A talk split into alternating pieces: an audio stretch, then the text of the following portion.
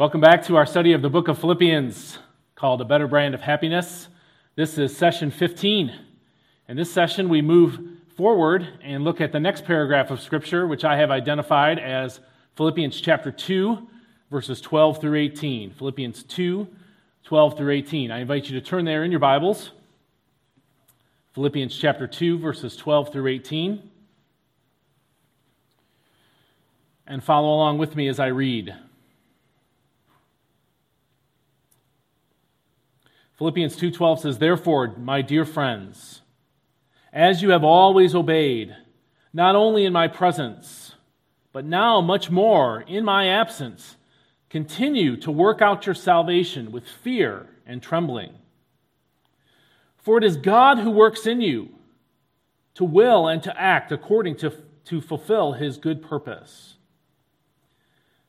Do everything without grumbling or arguing so that you may become blameless and pure, children of God without fault in a warped and crooked generation. Then you will shine among them like stars in the sky as you hold firmly to the word of life. And then I will be able to boast on the day of Christ that I did not run or labor in vain. But even if I am being poured out like a drink offering on the sacrifice and service coming from your faith, I am glad and rejoice with all of you. So you too should be glad and rejoice with me. This section is, as I understand it, the next paragraph of Scripture in the book of Philippians. And um, I want to take a moment and review some of the Bible study methodology that I've been teaching you in this course because it's been a while since we've looked at this stuff. We spent a good long time in the preceding section, the first section in chapter 2. And so I want to come back to uh, first principles here for us. The Bible study method that I follow has eight steps to it. The first is read the scripture in three translations. We've read it in one translation. Um, I won't read it in the other two. This is, of course, when you're working on your own. The second one is establish the paragraph. The third is state the big idea. The fourth is break down and label the parts. Number five is keep a list of questions. Number six is get answers to your questions. Number seven is revisit and rewrite your big idea. And number eight is apply the text to your life. So we've done part of step one read the passage in three translations by reading it in one translation. Um, I'm going to assume that we, like if you were sitting down and doing this passage on your own, that you read it in two other translations. And we'll move on to step two, which is establish the paragraph. Now, there are a number of considerations that go into establishing a paragraph. In um, a letter like Philippians, many of the paragraphs are connected together. They're not completely, totally separate units, completely isolated from each other. And so we're not looking for a completely, totally new thought, although there are times in which in the New Testament letters that happens. What we're looking for is a new section that goes in a different direction, even if it's directly related in some way to the preceding. And so there are words and um, concepts in the paragraph that indicate whether or not what we're looking at should be included with the preceding paragraph or whether it forms a new um, idea or a new part of an idea so as to be considered a second paragraph. Here in our passage in verse 12, the text begins with the word therefore. The word therefore is a connecting word. It's a word that gives us the logical consequence of what went before. And so some might argue, well, this belongs with the preceding paragraph because the word therefore connects it together, and I understand the logic there. But I think it's also helpful for us to understand that Paul is not um, changing his thought completely, but he is moving on to a new section of the idea. And so the word therefore clearly does, and it ab- absolutely does connect this section with the preceding. But it does so in a way that turns. And it, what it does is it turns from the, um, the theological discussion, you might say, that we found in verses 1 through 11, all of that uh, teaching about Christ and following his example, to now applying that truth in a new direction. Not, a, not again, it's not a completely different direction, but it's a new enough direction that the, we can say that the thought has changed. And so the, the word therefore is an important word. It's important to think about the implications of it. Is it continuing a paragraph that's already existed? Sometimes you'll find that in the New Testament. Or is it taking the truth that's been established and now turning it in a new direction? And I would argue that, the, that that's the latter, that the word therefore here indicates a new idea based on the one before, one where Paul is going to apply the truth in a new way. So that's uh, where why I say uh, the paragraph begins with verse 12. Why does it end at verse 18? Well, the word so um, indicates sort of a conclusion. It's a word that sort of sums things up. And the next uh, verse begins with the words, I hope in the Lord Jesus to send Timothy to you soon. This in no way is connected to the preceding. And so the, um, the, the language in verse 19 indicates kind of a new topic has been introduced. And so I think it's pretty easy to conclude that the paragraph that we're looking at this morning, verses 12 through 18, is one paragraph of Scripture on its own. It's one self contained unit of thought. And so that's number two, establish the paragraph. Number three, state the big idea. State the big idea. And so let's move forward and do that. We're still looking at Philippians 2 12 through 18.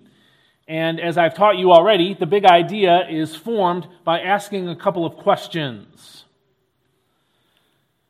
And so the big idea we we discern, we pull out from the passage by asking certain questions. The first is what is the implied question in this passage? And again, I've said it multiple times, but every statement has an implied question behind it. And I think we can find that in our passage this morning. If we look at the passage again, it says, Therefore, my dear friends, as you have always obeyed, not only in my presence, but now much more in my absence, continue to work out your salvation with fear and trembling. For it is God who works in you to will and to act according to his good purpose. Do everything without grumbling or arguing. And so, if we read this paragraph, again, going all the way to verse 18, which I did not just do, but if we read all of this uh, material together and we read it in multiple translations, eventually, an idea, um, a statement, uh, an answer to this question, what's the implied question, is going to form in our minds. And for me, the implied question that I came up with after reading this multiple times and thinking about what Paul is trying to say here is this What is God's will for the present life of every believer? What is God's will for the present life of every believer? That's the implied question that I see in this passage. Now, let me show you from the passage how I got to this, okay? Because every one of these phrases is something that I discerned from the passage itself, but it may not be obvious that I discerned it from the passage itself, okay? And so I want to walk you through my answer to this question from the passage. How did I get to this question? What is God's will for the present life of every believer? And so I'm going to go over um, to and put the passage up on the screen so I can write on it and show you kind of how I got to this place, okay? So let's do that. As we are looking at this passage, Philippians 2 12 through 18. This is the NIV text that I teach from, and it is, um, I've broken it out so it's not um, paragraphed in the way that it's laid out. Instead, I've laid out each verse as an individual unit um, for multiple reasons, but uh, just, um, just to explain why it looks the way it does and looks a little different than in your Bibles. I told you that my big idea question for this section is what is God's will for the present life of every believer. All right? And let's start with the fact that this is written to believers. Now, we can't assume that whenever we read the, the letters of Paul, all of Paul's letters were written to, to believers. So we can assume that. But the passage shows us that too. Okay? And we see that in these friends, my dear friends. Okay? That phrase, my dear friends, and by the way, I'm using blue ink here. I'm not, I don't do, really do the color thing that I taught you because um, I'm not a visual learner. And so don't read anything into the fact that I'm only using blue ink. Um, I, don't, I don't typically use the colors on my own, but if, if that works for you, then by all means use it.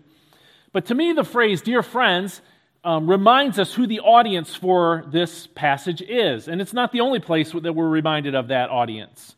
He talks about your salvation also in verse 12. And that, again, reminds us that Paul's audience is a group of believers here. He also talks about your faith in verse 17. And so throughout this passage, Paul reaffirms the fact that the teaching he is giving here is teaching to believers. All right, and so that gives us the, the last actually part of my big idea that Paul is talking about God's will for the life of every believer. Now, I also talked about the present life of every believer. Okay, remember my big idea statement?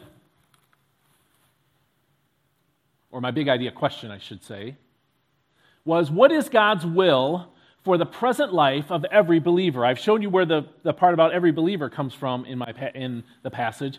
Now I want to focus on the phrase the present life.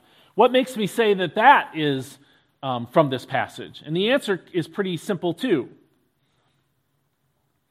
In verse 12, Paul says, Therefore, my dear friends, as you have always obeyed, not only in my presence, but now much more in my absence, continue to work out your salvation. That phrase to me, continue to work out your salvation, talks about the present.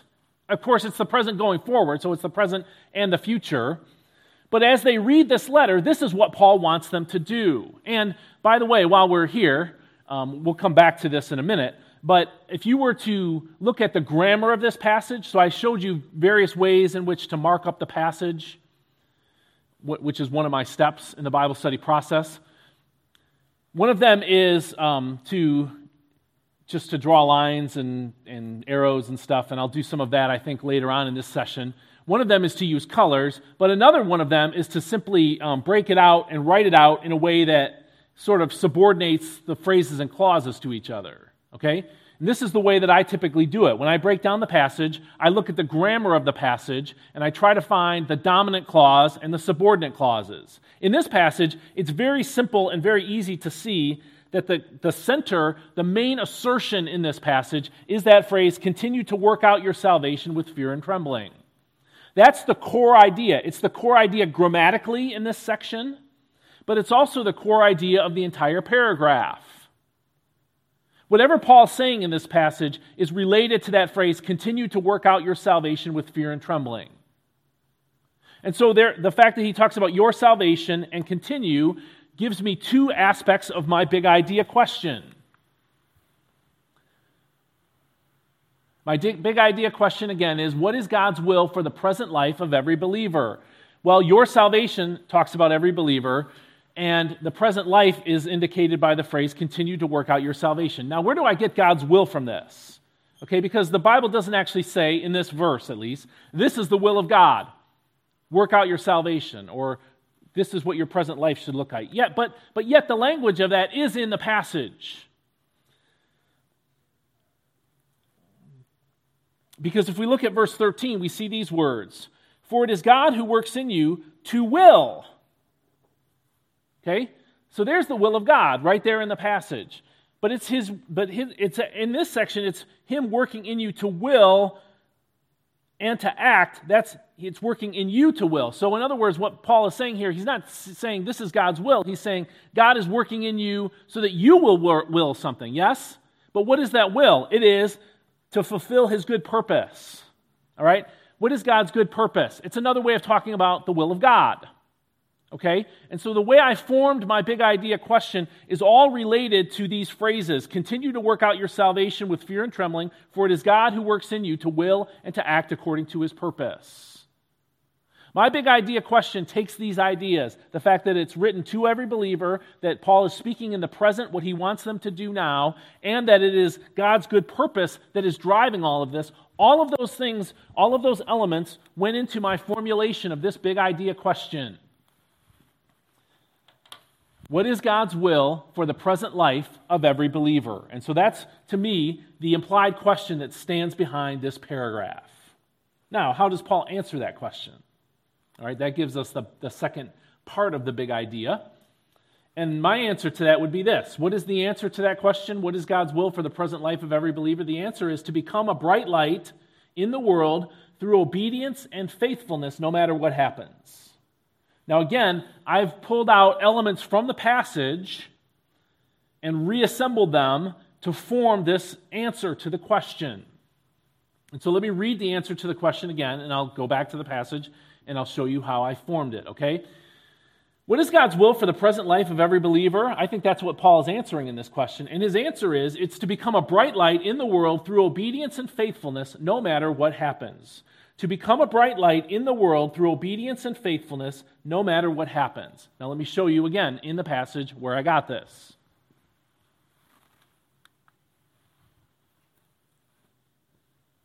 What is God's will for every believer? It is to become a bright light in the world. All right, now I took that from down here in verse 15 where it says, Then you will shine among them like stars in the sky. Okay, the idea of stars in the sky is um, something that emits or, uh, yeah, emits light, right? It brightens the sky.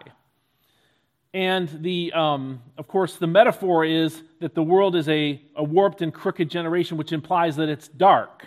All right, so Paul here is, is kind of using a mixed metaphor, but the point that he's saying is um, ultimately, you should continue to work out your fear and tr- your, your salvation so that you will shine among them like stars in the sky, so that your light will shine brightly.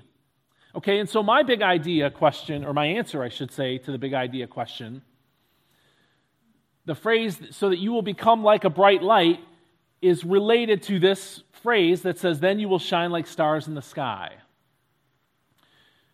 But I say here that God wants us, God's will is for us to become a bright light in the world through obedience and faithfulness. Now, where did I get that? Well, let's look again at the passage. through obedience and faithfulness. Well, Paul's going to talk about obedience here in verse 12. He says, You have always obeyed.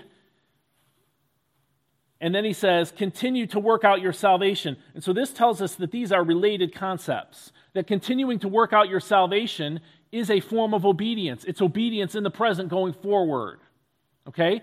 And so, one of the ways in which God wants us to be a bright light in the world is through our obedience. That is, our obedience to Him. Okay? But I also talked about faithfulness. And where do we see that in the passage? Well, we see that later on where he says, as you hold firmly to the word of life. Okay, and so here Paul is saying, not only do I want you to be working out your salvation by obeying what God's word teaches, but I also want you to hold firmly to it. I want you to be faithful in your defense of God's word, in your proclamation of God's word, in your belief in God's word. And Paul even goes on in the verses that follow and saying, if you, as you hold firmly to the word of life, I'll be able to boast on the day of Christ. So he's saying, if you continue to be faithful as Christians to the word of God, then when I stand before God, I won't have to worry about whether my reward is real or not, whether the work that I did on this earth matters or not, because your continued faithfulness on this earth shows that God has been working in me and that God has, been, has made my work on this earth fruitful. And so that's where I get the concept of, um, of faithfulness in my big idea answer. All right, so my big idea answer is what, God's, what is God's will for the present life of every believer? It's to become a bright light in the world through obedience and faithfulness. And then I have this phrase, no matter what happens. No matter what happens. Where did I get that from the passage? This is very simple. Paul says in verse 17, even if I am being poured out like a drink offering on the sacrifice and service coming from your faith, I am glad and rejoice with all of you. Now, this phrase, being poured out like a drink offering, um, is, is again a metaphor, it's a, it's a figure of speech. Paul here is drawing from the Old Testament sacrificial system. And what he's saying here by when he says if i'm being poured out like a drink offering he's talking about even if i die okay? That's a it's a very indirect way of paul talking about his death. And it reminds us that philippians was written while paul was in prison. And you remember from chapter 1 that paul had every expectation that he would be released from prison he did not think that his end had actually come but he couldn't rule it out either he wasn't sure that this wasn't the end for him and so now Paul is saying, listen, if in the present as Christians, if you live according to the will of God for your life as a Christian, if you continue to work out your salvation, if you are obedient and faithful to God and you follow his will, then even if I die, it won't matter. Even if I die, my reward will be secure. Even if I die, God's work will continue in your lives. And so that's where I got that phrase no matter what happens. Because Paul, at the end of the passage in verse 17, alludes to his own death and says, No matter what happens, even if I die, if you are working out your salvation, if you are following the will of God in the present life, in your present life as a believer, you will shine in this world, even though it is dark. And even though my light may be extinguished, to borrow from the metaphor and extend it a little bit, Paul is saying, I still have confidence that your light will continue shining. So no matter what happens, if you continue following the Lord in obedience and in faithfulness to his word, you'll be doing the will of God. All right, and so that's how I formed my question to answer the big idea and my answer to the question. And so to put this together in a statement, now remember that one of my steps is later to revisit the big idea. Okay, so um, early on in the process, I, I ask you to state a big idea. Then I have you go through all, this is what I do actually. I state a provisional big idea, like my best guess at a big idea um, when I first sit down and study the passage. Then I go through all of my other steps of studying it. Then I come back to the big idea I wrote and say, does this still make sense to me? Do I really still think this is what the passage is saying, or has my study of it kind of clarified things? Almost like the way a camera lens can be focused so things are sharper. Um, that's how that's what studying does. It kind of focuses the image for me and helps me to understand the big idea better. And at that point, I typically reword the big idea in one way or another. It's usually not a major reword. Sometimes it is. Sometimes I have to scrap my first big idea and try again, but not usually. Usually, I'm just trying to I'm trying to um, sort of refine the wording a bit. And so, my big idea statement then takes these concepts, these two answers to the two big idea questions, and puts them together, which is God wants every believer to become a bright light for Him. And I could have put in the world here, but I dropped that for probably because it doesn't really need to be said. God wants every believer to become a bright light for Him through obedience and faithfulness, regardless of the circumstances. All right? And so I pulled, in, in that last phrase, regardless of the circumstances, I've, I, um, I abstracted the concept of Paul's death and applied it in different ways. Paul's death is a circumstance that actually happened, okay? But it points to a greater reality, which is that there are always going to be negative circumstances that Christians are going to have to deal with. We don't have to worry about Paul being killed anymore because that already happened. But there are things that might happen to us that might cause us to want to not be so firm in our holding to the God's word and that might also um, detract us from our obedience. And so, um, this is the, the big idea statement that I came up with. God wants every believer to become a bright light for Him through obedience and faithfulness, regardless of the circumstances. That's how I would summarize the truth of Philippians chapter 2, verses 12 through 18. All right? And so, in the, in the uh, few moments that we have left, let's begin looking at the passage. We will not finish it today, so we'll come back to it in the next session. But I want to begin a little bit of uh, looking more in depth at our study of Philippians chapter 2, verses 12 through 18. Having established the big idea is that God wants every believer to become a bright light for Him through obedience and faithfulness, regardless of the circumstances. Oh, and I forgot to say one thing.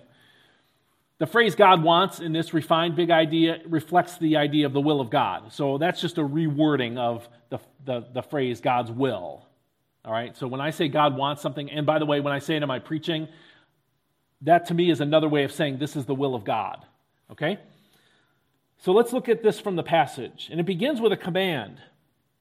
In verses 12 through 13, Paul commanded the, the Ephesians to continue to obey the Lord. Again, verse 12 says, Therefore, my dear friends, as you have always obeyed, not only in my presence, but now much more in my absence, continue to work out your salvation with fear and trembling, for it is God who works in you to will and to act according to, uh, uh, in order to fulfill his good purpose. These verses tell us the command that Paul wants to um, deliver to the Philippians. And that command is to continue to obey the Lord. And it begins in the word with the word therefore. And this tells us again that this is a conclusion that based on what Paul has taught about the humility of Jesus, he is now applying that concept in a further way to the Philippians. He's saying because Christ has been obedient to death, even death on a cross, and now he is bringing glory to God the Father because he has the name that's above every other name. Now Paul says, because Christ has done all of that, now do this. Now, as believers, we are empowered because of what Christ has done for us to do something for God. And that's something that we are empowered to do is obey God. Again, verse 12 says, Therefore, my dear friends, as you have always obeyed, not only in my presence, but now much more in my absence, continue to work out your salvation with fear and trembling. The result of what Christ has done for us, which we looked at in depth in verses 1 through 11, of Philippians 2. The result of that is Now we can follow him in obedience, and we must follow him. It's the will of God. And the first part of verse 12 tells us that this obedience should be according to the, or in a manner consistent with their prior obedience.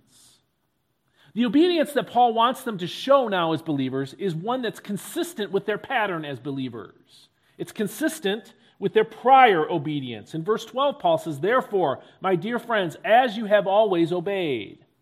And this is designed to be an affirming uh, phrase, it's, a, it's designed to encourage the Philippians. Paul's words for them in this section are not harsh, but they're not easy to follow either. This stuff about serving others and putting others ahead of yourselves is hard to do. It's hard to do in your daily Christian life. And it's easy for us to get discouraged because we often revert to our own selfishness and our own self centered interests. Paul said in, in uh, verses 1 through 11 do nothing out of um, selfish ambition or vain conceit, but that's really easy for us to fall back into. Okay? And so here Paul's trying to encourage the believers. He's saying, I've seen you act this way. I've seen you working out your salvation. I've witnessed growth in your lives. Your obedience as Christian has been evident to me. And so in verse uh, 12, when he says, As you have always obeyed, Paul is trying to say, what I'm calling you to here is not a new form of obedience. It's not a really a new step in your Christian life. Instead, I'm trying to call you back to who you actually are and who you have been. And notice what he says about this obedience in verse 12. He says, Therefore, my dear friends, as you have always obeyed, not only in my presence, but now much more in my absence. This too is, um, is encouraging as well. Because what Paul is saying here is your obedience was not just when I was watching, but even while I'm absent, you have continued to obey God. You have continued to work out your salvation. That's a very um, complimentary thing to say about someone, isn't it? You remember, of course, when you were a child or when your children were children, were younger, right? That you could ask them to do something or tell them to do something. Do your homework. All right? Clean up this room. And while you were standing there watching them, they were very diligent about doing whatever you commanded them to do. They would work on those math problems or they would put those toys away while you're watching. But if you step away for a moment, if your attention is diverted by another child who needs help, if you receive a phone call and leave the room to take that phone call, if anything takes you away from being present with the children while they are obeying your word, what happens? Well, in some cases, they might keep doing what they were supposed to be doing, but not always, right? Sometimes kids lose focus. Sometimes they, they use your change of attention as an excuse for them to change attention and do something else. And this doesn't just happen with children, does it? It happens in the workplace sometimes, right? Sometimes workers work really hard when the boss is watching, and they loaf when he's or she is not watching, right? When supervision goes away, sometimes the motivation to work goes away as well.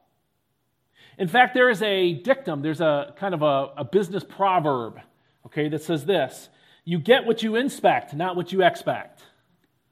Let that sink in a minute. You get what you inspect, not what you expect right? It would be wonderful if we lived in a world where adults would do what they were told to do, if we could expect them to do what we commanded them to do and what they know they're expected to do. But it doesn't always work like that. In fact, it often doesn't work like that. And so we have to use accountability. We have to follow up with people. We have to inspect what they're doing in order to get what we expect. We can't just expect that they'll do what they're supposed to do.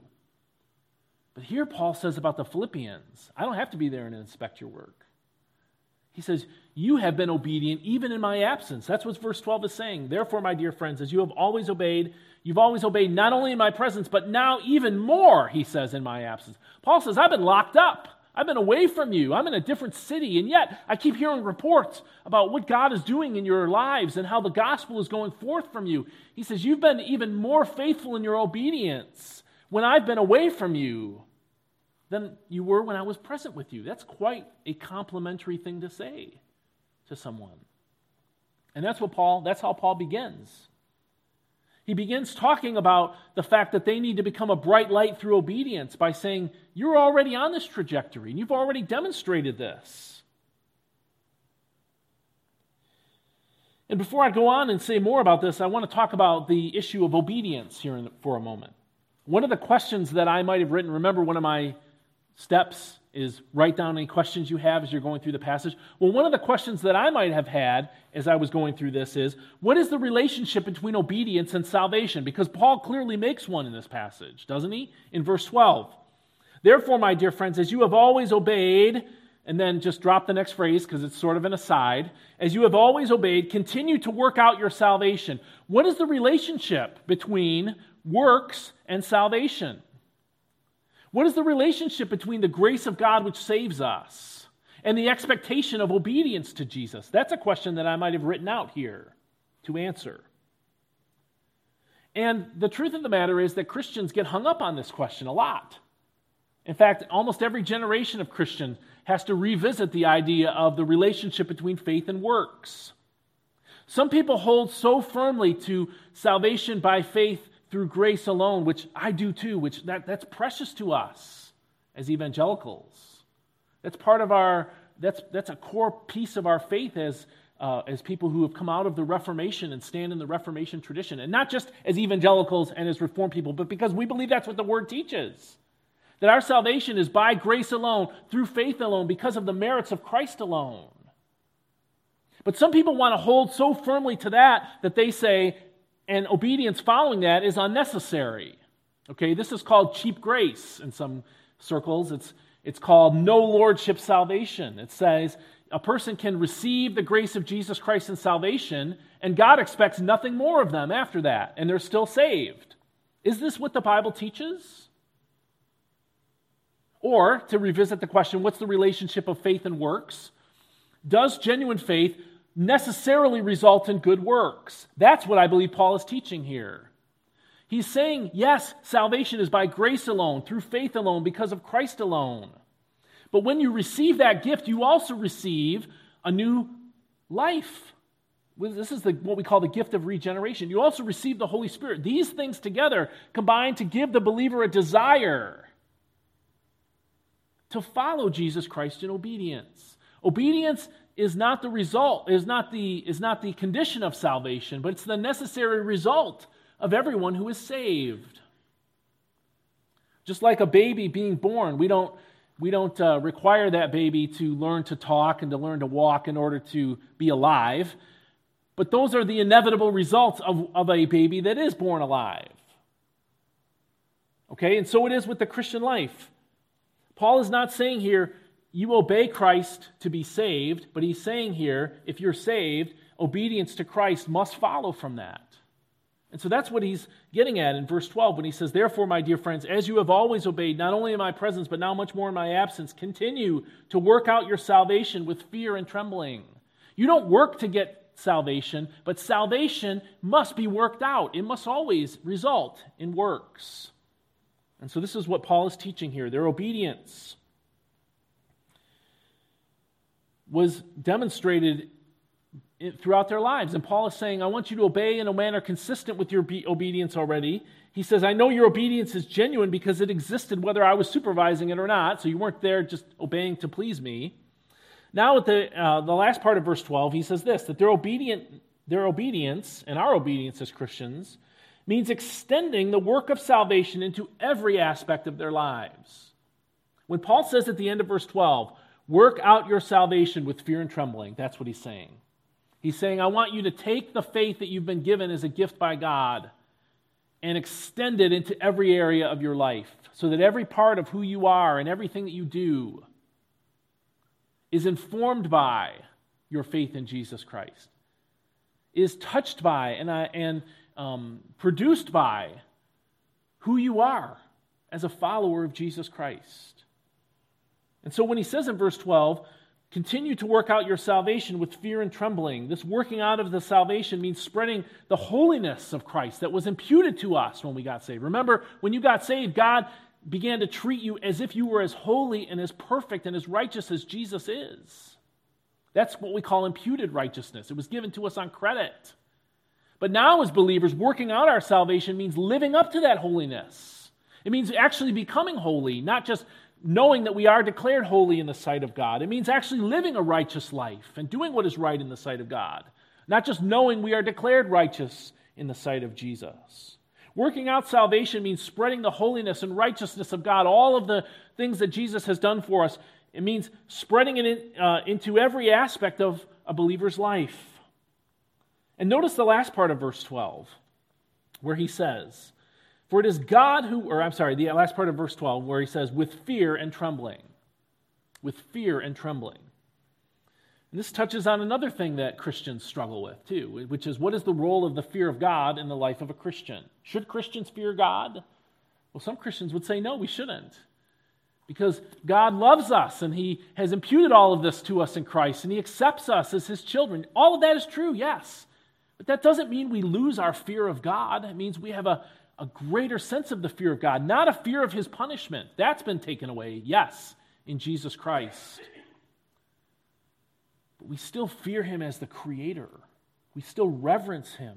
We still stand in awe of his beauty and his holiness. And our obedience is um, done in the sight of God. I think that's what Paul's getting at when he says in verse 12, Work out your salvation with fear and trembling. He's saying, Live your life in obedience as if God himself is watching because he is. And so, just as someone who works diligently when the boss is watching because he has fear and trembling about being demoted or, or losing his job or whatever, so now we should work out our salvation because everything we do is done in the sight of, of our holy Lord and Father. He sees and knows all things. We fear him in our reverence. And Uh, other passages of Scripture would say our obedience is an act of worship to God because we love and obey him. This means we don't need someone checking up on us to to make us do the right thing. We don't live our lives ethically as Christians because someone in church might ask us where we've been going, who we've been hanging out with, what we've been doing, or whatever. We do it because we know God is watching us and we love Him and want to please Him. And so we work out our salvation because we love God, we, we fear God, we, we tremble at His presence. And then in verse 13, he says that this obedience is the result of God's work. And we'll come back to this next time and pick up our study of this passage at that point. But uh, for, for now, I hope that you uh, see from this passage um, the point that I've gotten to that the big idea that I see in this passage is that God wants every believer to become a bright light for him through obedience and faithfulness, regardless of the circumstances. And we'll come back and look at this passage again in the next session. You're dismissed.